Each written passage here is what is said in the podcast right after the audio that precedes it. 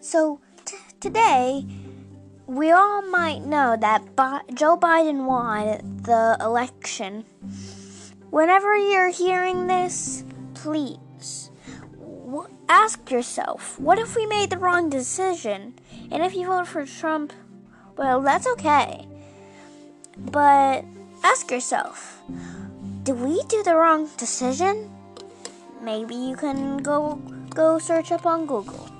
But you don't have to do that. I'm going to tell you. Now, we all might be thinking, did we make the wrong decision now? Well, well,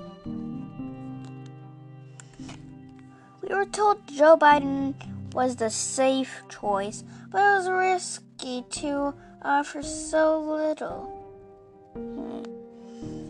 A great many people did not vote for Joe Biden. They voted against Trump. We have to recognize how narrow this win was.